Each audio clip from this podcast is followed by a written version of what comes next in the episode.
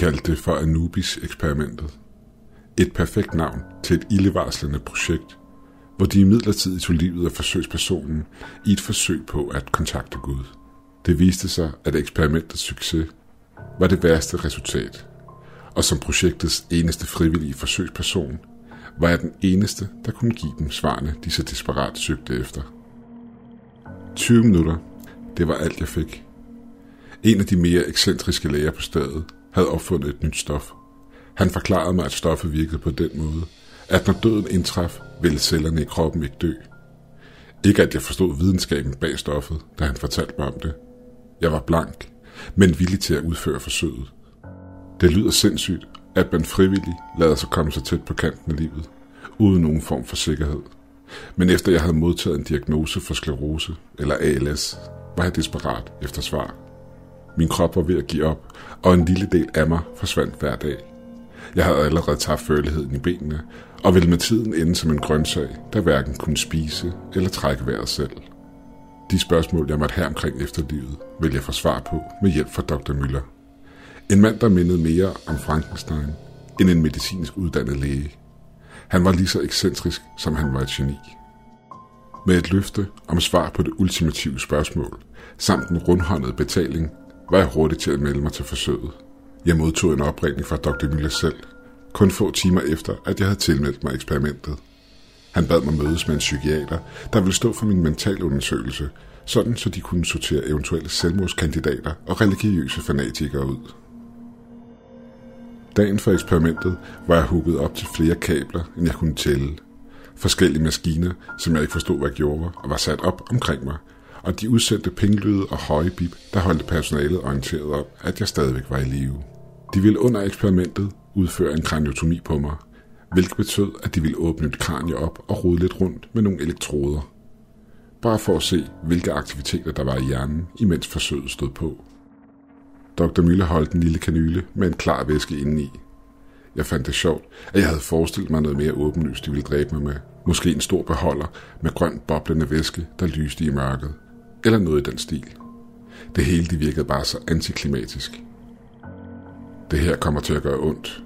Meget ondt. Så det er sidste chance for at stoppe, sagde Dr. Miller roligt. Men med en vidshed om, at jeg ikke ville give op. Jeg havde underskrevet alle papirer og var fuldt informeret om procedurerne og alle de ubekvemmeligheder, der måtte følge med, samt tiden efter forsøget, hvor jeg ville blive undersøgt på kryds og tværs. Smerte var ikke noget, jeg frygtede, men at dø uden svar vil være ren tortur. Men du har allerede barberet mit hoved, sagde jeg jokende. Hvis jeg skulle dø, så skulle min sidste ord være med et smil på læben.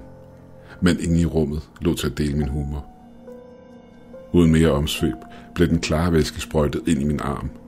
Sekunder det ramte mit blodomløb, spredte der sig en brændende følelse, som om ildmyrer kravlede rundt over alt under huden. Der gik kun et par sekunder, før mit hjerte stoppede, og smerten fortog sig, og mørket sænkede sig. Folk snakker altid om det hvide lys, de ser, når de har en nærdødsoplevelse, og følelsen af fred, samt det at være tilbage hos afdøde venner og familie. Det oplevede jeg intet af. Jeg flød rundt i en endeløs tomhed, der ikke var afhængig af tid og rum. Ikke eksisterende og uden bekymringer om at vende tilbage til livet.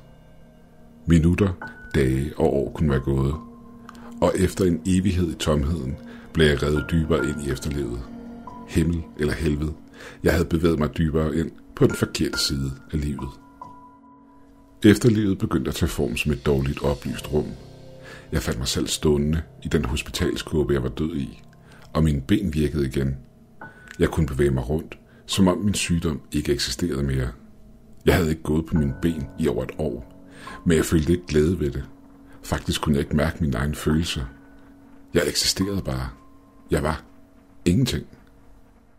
Mine fødder føltes våde, da jeg bevægede mig over gulvet. Jeg kunne ikke genkende, hvad det var lavet af, men det var blødt og pulserede hver gang jeg tog et skridt. Måden rummet var lyst op på var forunderligt. Der var ingen klare lyskilder, men alt så ud som om det fik lige meget lys. Som om overfladen i sig selv var lyst op. Et område i rummet var dog lyst op mere end resten. Og et tal stod skrevet på loftet. 4815, 162, 341. Imens jeg bevægede mig rundt, gik det op for mig, at vægge og loft blev mindre og mindre. indtil rummet var på størrelse med en skibscontainer. Og i min forvirring havde jeg ikke lagt mærke til det eneste møbel, der dekorerede rummet. En bizarre stol, lavet af kød og ben. I stolen sad en ung dreng, udmattet og næsten ikke i live. Sorte slyngtråde forbandt ham til omgivelserne, mens vibrerende bølger flød ud fra ham. Hele stedet her så ud til at tabe ham for livskraft.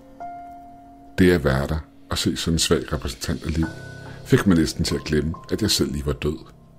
Dog følte jeg intet for den sygelige dreng foran mig. Ha, hallo, sagde jeg stille. Barnet løftede langsomt hovedet op imod mig. Hans øjne var en blanding af frygt og overraskelse. Hvordan er du kommet hertil? sagde han med en rystende stemme. Jeg er ikke helt sikker, sagde jeg, men jeg tror, jeg tror, jeg er død. Min hukommelse var tåget, men jeg kunne svagt genkalde mig eksperimentet, jeg deltog i, og den dødelige indsprøjtning, Dr. Müller havde givet mig. Det forekommer mere som en drøm, end noget, der virkelig var sket. Er du en af dem? spurgte han nervøst. En af... Jeg kunne ikke færdiggøre sætningen, for på en eller anden måde vidste han, hvad jeg skulle til at sige. Det er ikke meningen, du skal være her. De finder os. Afbrød han mig. Han rejste sig fra stolen og rev slyngplanterne af. En sort væske fløj ud af enderne på planterne. Han virkede overraskende adræt for en dreng, der ikke var andet end skin og ben. Skaberne, svarede han. Drengen greb min arm. Hans berøring brændte igennem min hud. Jeg kunne mærke følelsen af brændende kød, og dog følte jeg ingen smerte.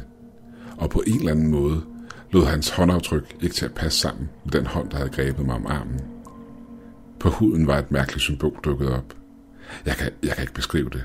Hurtigt, sagde han. Vi løb i en lige linje frem mod væggen, og da vi nærmede os den, trak den ind i sig selv og formede en dør. Og som med slyngplanterne stod en mørk væske ud af væggen, hvor revnerne først var formet. Gangen bag døren var mørk og fugtig, og kun lige stor nok til, at en voksen mand kunne bøje sig forover og komme igennem.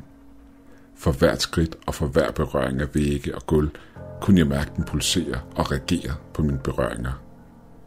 Efter en kort løbetur kom vi til rummet, jeg først var kommet ud i, da jeg ankommer til. Men nu viste tallene i loftet 4.815, 162, 342. Er vi i sikkerhed her, spurgte jeg. Nej, men det køber også lidt tid. Hvem er det helt præcis, du gemmer dig for? Hvem er du? spurgte jeg. Barnet så trist op på mig, som om mit spørgsmål havde såret ham. Jeg er ked af det. Jeg gjorde mit bedste for at skjule jer, svarede han. Gemme jer, sagde jeg spørgende. Ja, ja, hele menneskeheden. Hvad snakker du om, udbrød jeg. Han tyssede på mig, mens han intens lyttede til gangen, vi lige var kommet fra. Gangen voksede sig sammen, og intet spor af, at der for kort tid siden havde været en passage, var til at finde. Hvem er du? Uden at svare mig, greb barnet min arm igen, på præcis samme sted som før. Dengang kunne jeg mærke den brændende følelse skyde op gennem kroppen og op til nakken. Jeg følte en lykke, som jeg aldrig før havde oplevet i mit virkelige liv. Og med det vidste jeg, hvad det var, han prøvede at sige til mig. Du er jo Gud, nærmest råbte jeg. Det er blot et af mange navne, min skabning har givet mig. Men jeg er da ikke uendelig, som I tror. Men hvorfor ligner du et barn? spurgte jeg forsigtigt. Det er et spørgsmål om opfattelse. Din hjerne har skabt den form. Min hjerne ræsede afsted og kunne ikke bearbejde svarene til de spørgsmål, der væltede ud af min mund. Hvad med himlen og helvede? Er der et efterliv? Drengen grinede. Der er ingen himmel eller helvede. Det er en fantasi skabt af menneskeheden. Jeg skabte jer, fordi jeg troede på, at I kunne være ligesom mig. Men skaberne havde andre planer, og derfor har jeg gemt jer i så lang tid. Hvilke planer? Hvad mener du? I er ikke andet end slaver for dem, og så snart jeres tid på jorden er overstået, bliver I brugt som reservedele, så skaberne kan eksistere i en fysisk form. De er meget magtfulde, men ønsker kun at opleve alt ved at leve som et menneske.